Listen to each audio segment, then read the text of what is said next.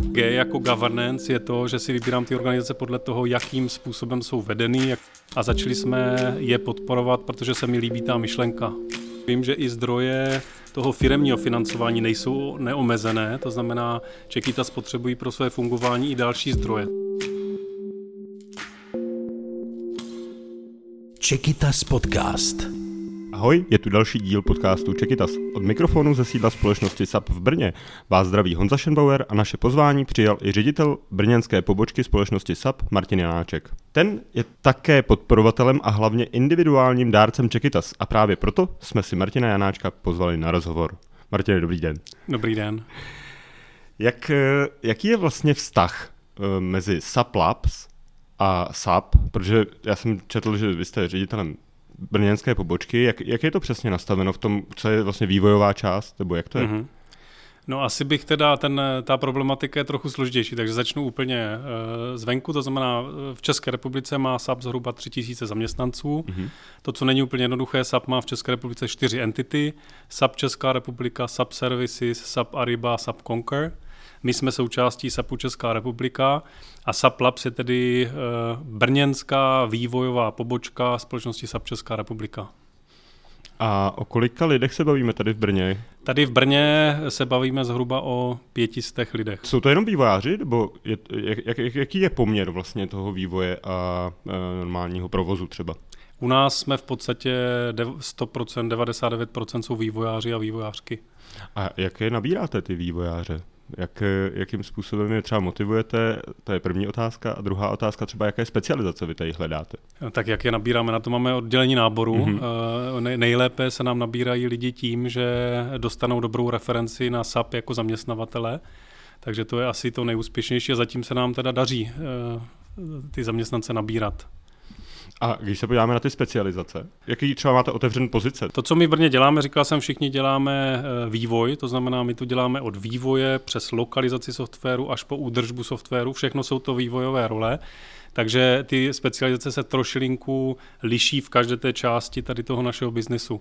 Všichni jsou to vývojáři, všichni musí umět vyvíjet, používají různé jazyky, různé technologie, samozřejmě nabíráme i testery, UXáky, to znamená, jsou to, je to strašně moc různých uh, strašně moc různých odstínů toho, co si každý představuje pod slovem vývojář.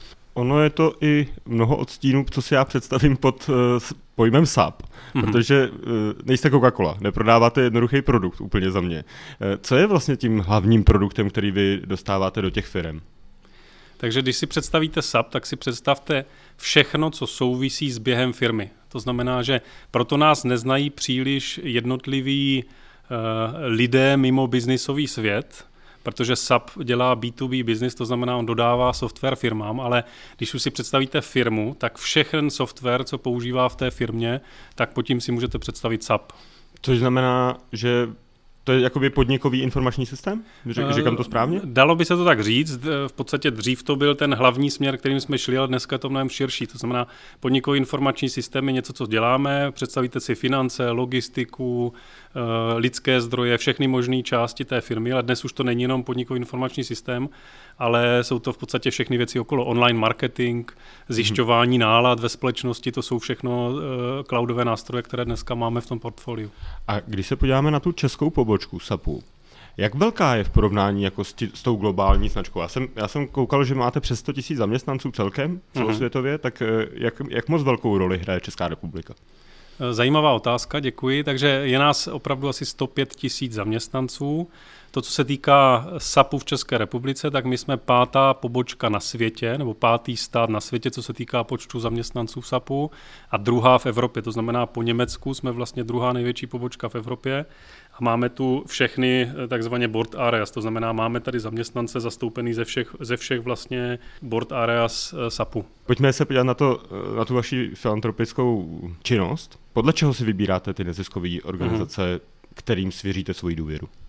Děkuji, tak já bych nejdřív se vyjádřil k tomu filantropismu. Já myslím, že nebudeme zase země dělat obrovského filantropa, protože věřím, že podobné úvahy má v podstatě každý člověk v této republice, takže, takže nechtěl bych ze sebe dělat nějakého velkého filantropa. Jo, mluvíme o nějakém procentu z mých běžných příjmů jako zaměstnanec. A to podle čeho si ho vybírám, to je taky různé. To prošlo, řekl bych, docela zásadním vývojem. Od chvíle, kdy jsem začal vydělávat peníze, tak jsme to vlastně doma s manželkou řešili. Začali jsme původně nějakou podporou, nějakou adopcí na dálku, případně nějakou takovou jako podporou organizací bez nějakého hlubšího zamyšlení a postupem času se v podstatě ta strategie trošku vyvíjí, takže dneska už můžu říct, že mám nějakou strategii, jakou si vybírám organizace, které podpoříme. A jaká ta strategie je? ještě, bych, ještě bych předeslal, než tu strategii řeknu, že se na ní podílí celá rodina, to znamená mm. samozřejmě týká se to příjmu naší rodiny, to znamená je to věc, o které vedeme diskuzi s manželkou, ale uh, mám i dvě děti, 15 a 17 let, takže i oni můžou přijít s tím třeba, uh, jaké organizace bychom rádi podpořili v podstatě z rodinného rozpočtu. A ta strategie je taková, že ty organizace jsou dneska v podstatě lokálnější, není to adopce na dálku, ale ty problémy jsou nějaké, co se týkají buď České republiky nebo, eh, nebo nějakého mého okolí. A eh, když jsem tu strategii, když bych ji pojmenoval, tak je to trošku strategie ESG, což, jsou dneska, což je dneska takový termín dost, dost známý v business světě, to znamená G jako governance je to, že si vybírám ty organizace podle toho, jakým způsobem jsou vedeny, jak jsou profesionální, jestli třeba znám ty vlastníky, nebo jsem na ně dostal nějakou dobrou referenci, takže to je to G z toho, z toho ESG, z té ESG strategie. E jako ekologický nebo environmental, to je vlastně něco, že většinou jsou to organizace, které nějakým způsobem řeší životní prostředí a ta třetí, to třetí písmenko S, to znamená social, to znamená jakoby řeší nějaké, nějakou buď sociální nerovnost nebo nějaké sociální problémy, které se tady, které se mi zdají, že můžu podpořit. Proč jste si vybral Čekitas? No tak asi eh, pro to, co jsem vám právě řekl, to znamená mm-hmm. za prvé teda... Co splňujeme z toho? Eh, za prvé z Čekitas teda jako Čekita znám eh, vlastně z té firemní spolupráce, to znamená, já tak jako... pojďme, pojďme nejdřív na tu firmní Aha, spolupráci, jestli, jestli ji představíte, v jakém objemu se bavíme a eh, jak, jak, jak funguje ta mhm. firmní spolupráce. Dobře, takže já v té mé roli jako ředitel brněnské pobočky vlastně jsem měl Eh, tu čest, že od roku 2016, kdy ta pobočka byla povýšena do statusu SAPLAPS, tak jsme se snažili těmto oblastem více věnovat. To znamená, už od roku 2016 nebo začátku 2017 vlastně jsme, eh, jsme se seznámili s organizací Čekitas a začali jsme je podporovat, protože se mi líbí ta myšlenka myšlenka ať už vzdělávání, myšlenka toho eh, vlastně vylepšovat nějaké, zlepšovat nějaké znalost digitálních technologií ve společnosti. Takže, ta, takže Čekita znám od roku 2017 a e, i v určitých fázích té spolupráce víceméně dochází k, k, výměnám, e, k výměnám názoru, ke zpětné vazbě. Dá se říct, že že se i nějakým způsobem spolu podílíme na tom, kam Čekýtas budou směřovat a eh, jaké problémy budou řešit, případně jaké třeba digitální dovednosti budou vyučovat. Teďka pojďme k tomu vašemu rodinnému rozpočtu. Já, mě by zajímalo třeba, jaký, jaké, jaké procento toho rodinného rozpočtu dáváte na, řeknu, charitativní věci nebo na tu filantropii. Máme to nastaveno tak, že se snažíme, snažíme se pohybovat zhruba okolo 10% mm-hmm. čistých příjmů.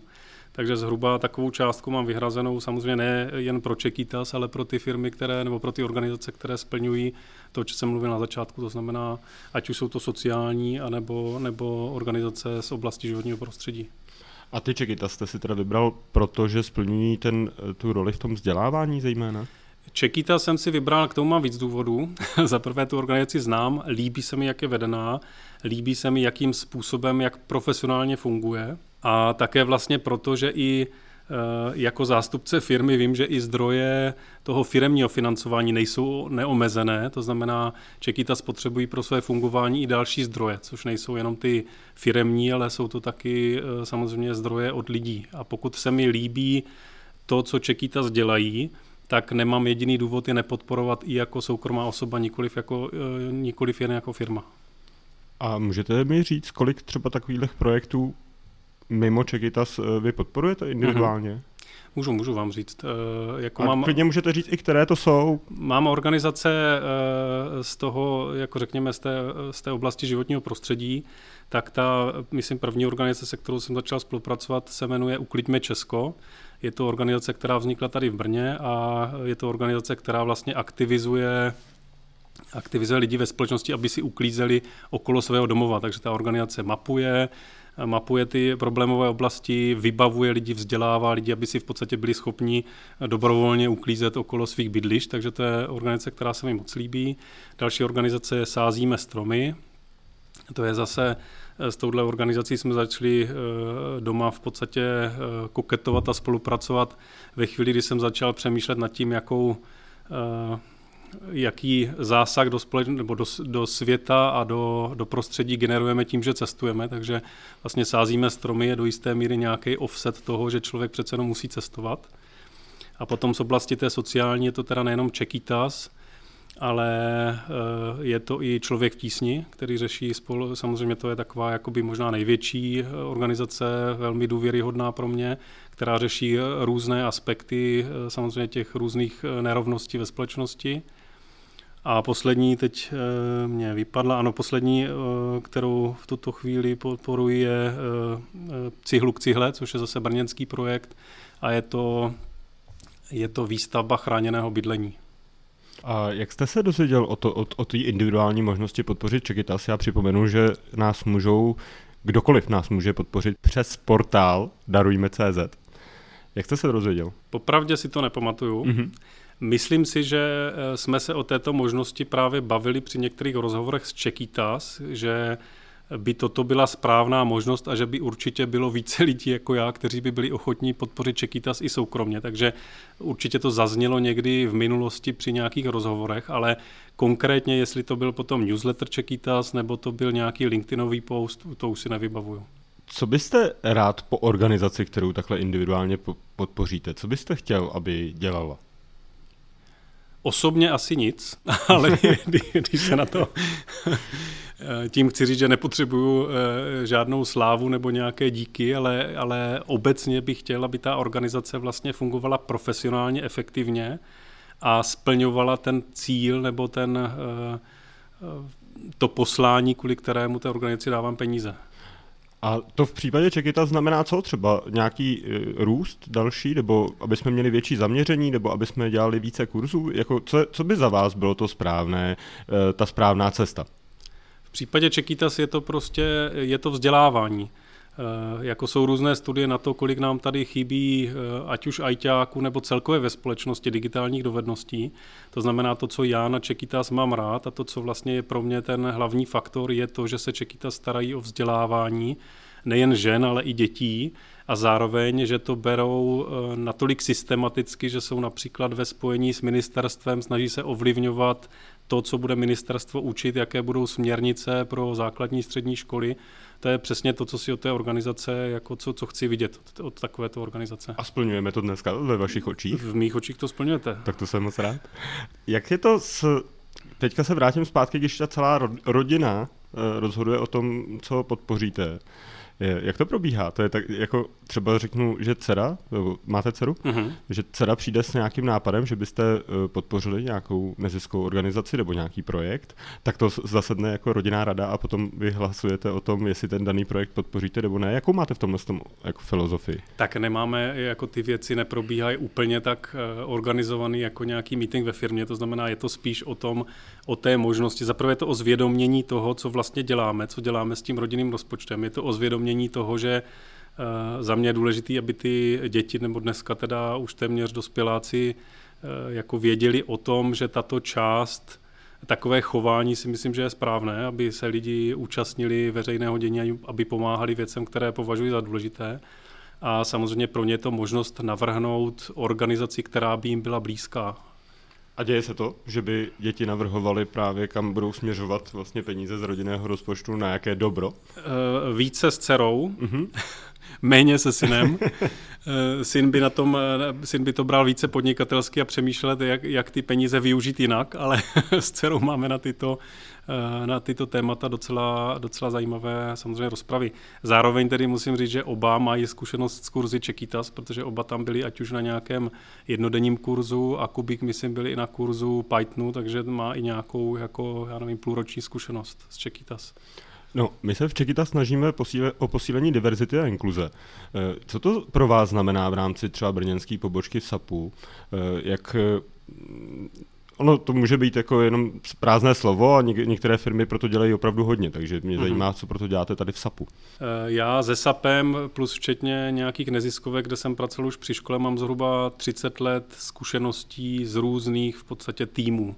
Ať už to byly pracovní, anebo třeba týmy z těch neziskovek, takže jako s jistotou prohlašuji, že diverzita je dobrá pro výkonnost toho týmu, ať už je jakákoliv. Teď nemyslím jenom diverzitu mm-hmm. genderovou, ale v podstatě diverzita, rozmanitost názorů, backgroundů a všeho možného je, je dobrá. Jsou na to různé studie, nebudu asi citovat žádná čísla, ale studie si může každý dohledat. Takže to ale je... i vy, vy s tím máte i tu osobní zkušenost. Já, s tím mám stop, já jsem o tom eh, stoprocentně přesvědčen, mm-hmm. takže to je, co se týká diverzity.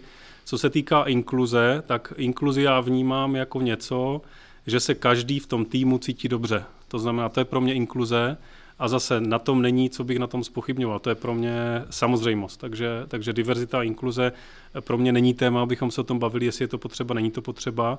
A musím říct, že zrovna SAP je firma, SAP je německá firma eh, s evropskými hodnotami, to znamená, tyhle ty dvě věci máme velmi hluboko v DNA a my v podstatě to tady žijeme celou dobu, co jsem nastoupil do SAPu před 22 lety tak nikdy jsem nezaznamenal nic, co by bylo proti těmto hodnotám. Jo? To znamená, v SAPu se ty věci žijou a není to téma nějakého PR oddělení.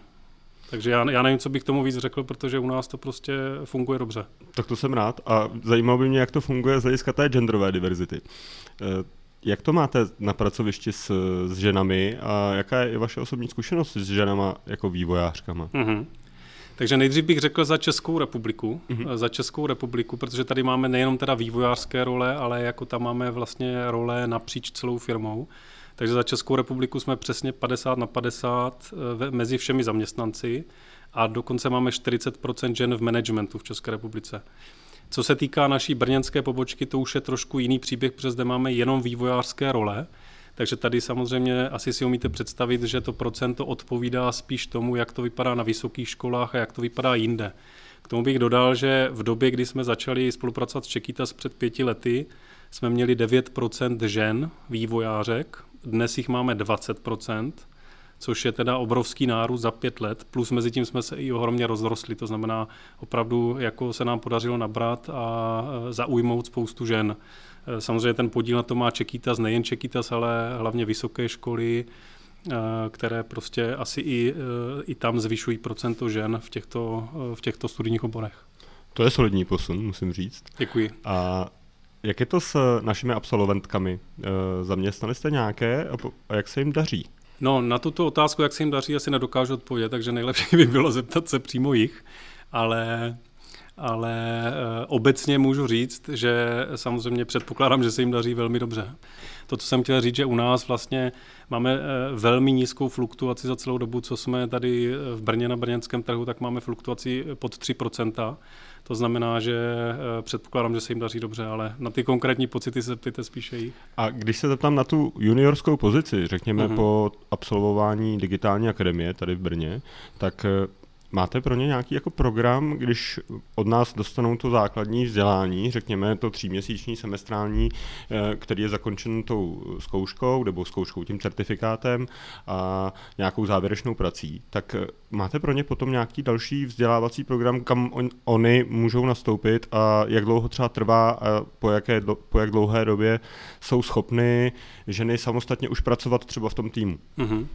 No my, my nemáme žádný speciální program pro Čekity, my máme standardní programy a to standardně... To nemyslím pro nás, myslím Jasně. tím obecně jako pro juniorské pozice. Mm-hmm. Standardně my vlastně eh, každý člověk, co nastupuje do SAPu, dostává svého buddyho a pro každého člověka máme vlastně vytvořený určitý vzdělávací program, to znamená učíme eh, vlastně ty lidi, co k nám nastoupí, ať už eh, technologii, to znamená buď je to náš náš programovací jazyk ABAP, nebo je učíme jiné jazyky, které na tu jejich pozici jsou potřeba, plus samozřejmě jim dáváme základy biznisu, to znamená nějakých, eh, my tady většinou se zamě, zaměřujeme na finance, takže dáváme nějaký background ještě, co se týká finančních aplikací a dostávají veškerá možná školení.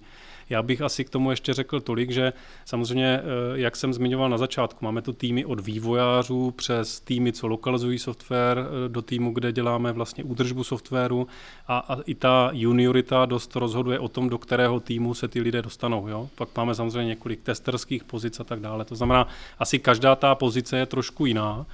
Ale jelikož my to v SAPu vidíme spíš na delší dobu, protože u nás lidi neodcházejí, ten software těch, těch podnikových informačních systémů je strašně komplexní, takže my vlastně v této věci úplně nespěcháme. Takže co se dá říct obecně je, že každý člověk, co u nás nastoupí, dostane dostatečné množství času na to, aby se to naučil a dělal tu svoji práci dobře. Vrátím se zpátky k tomu, eh, k té podpoře toho neziskového sektoru. A teďka vy máte asi poměrně velké zkušenosti i ze, i ze zahraničí. Jak tam funguje podpora uh, takových projektů, jako je Čekitas, nebo obecně neziskového sektoru? Teď myslíte na úrovni té podnikové?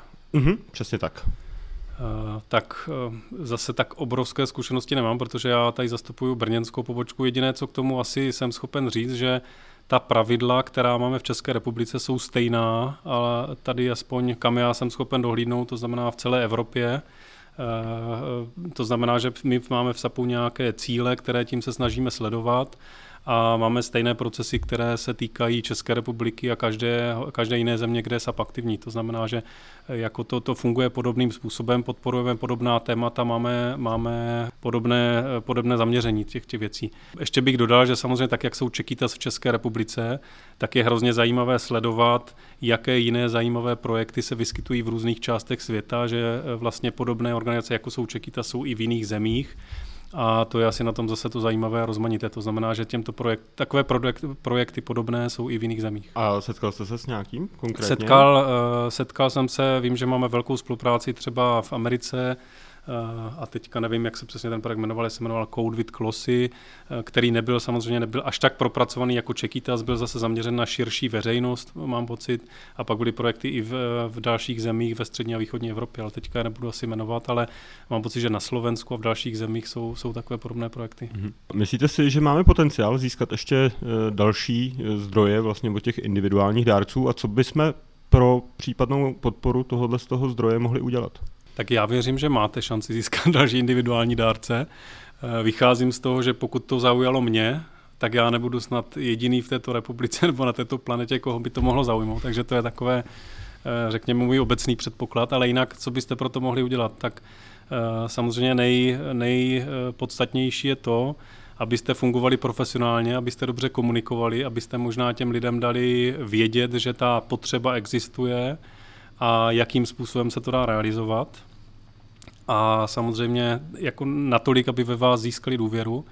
A myslím si znovu, že ta, asi ta komunikace je klíčem. Jo? Z mé zkušenosti z těch organizací, co podporuju, mi přijde, že nejlíp komunikuje člověk v tísni, alespoň co se týká nějaké písemné komunikace a nějakých newsletterů ale například i menší organizace typu Uklidme Česko má velmi zajímavý projekt, že každý rok vlastně nažene celou komunitu do jedné, do jedné haly a tam sdělují výsledky té své práce. To znamená, že určitě jde vybrat ten správný způsob, jakým komunikovat s tou komunitou říká Martin Janáček, ředitel brněnské pobočky společnosti SAP a také náš individuální dárce. Martin, díky moc za rozhovor. Děkuji také, mějte se. Naše posluchače a posluchačky zdravím a věřte, že IT je budoucnost, možná i ta vaše. Čekitas podcast. Čekitas.